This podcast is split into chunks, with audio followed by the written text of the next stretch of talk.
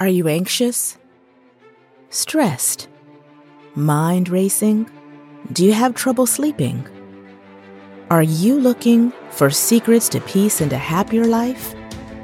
Join Spiwe Jefferson, certified mindfulness practitioner and lawyer, dedicated to helping you learn to apply mindfulness meditation to the personal and professional challenges of everyday life. Harness the power of mindfulness meditation to live and work to your highest and best purpose, starting with just five minutes a day. Hi, and welcome to the God Lovers edition of Mindful in Five, where we learn how to apply mindfulness and meditation to the challenges of everyday life in bite sized episodes for people who love God but have no time. My name is Spiwe Jefferson, and the title of today's episode is Are You Like Tom? Those of you who have been email subscribers for a while, who I also call my mindful ninjas, know that we use stories and allegories to teach and affirm mindfulness principles. See, here's the thing you can go anywhere on the internet or into any bookstore and find lots of resources on doing random things mindfully, like taking a walk or eating a raisin. But the mindful in five difference is that we apply mindfulness to real life situations and the challenges of the day. So today we are talking about my friend Tom. Like many of us, Tom was increasingly horrified last year as the epidemic became a pandemic and then spread its hideous tentacles of doom across the globe. He raged at God about the sickness and death. He hated not being able to go into the office. He complained to God a lot about having to stay at home in his cramped apartment with his nagging wife and bratty children, forgetting how desperately he had once begged God for them. He complained to God and everyone who would listen about not being able to go to the gym every morning, not having happy hour drinks with his colleagues on Friday evenings. He resented not being able to do all the things he loved that were part of his regular routine. Oh, how feverishly he prayed for things to get back to normal. The other family members didn't fare much better either, so there was great wailing and gnashing of teeth during the pandemic in Tom's household.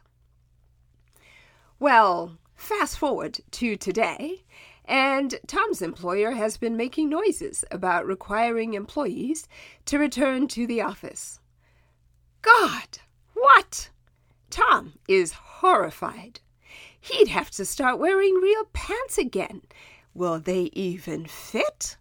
He'll have to start battling traffic. He'd have to give up his two o'clock daily nap. It's been a year. He is living his new normal. He and his family fought and prayed hard through some dark, dark days, but now he loves being home with his wife and kids. Suddenly, Tom realizes there are aspects to this awful pandemic that aren't so bad after all. Dare he even think that there were blessings that he received during the pandemic?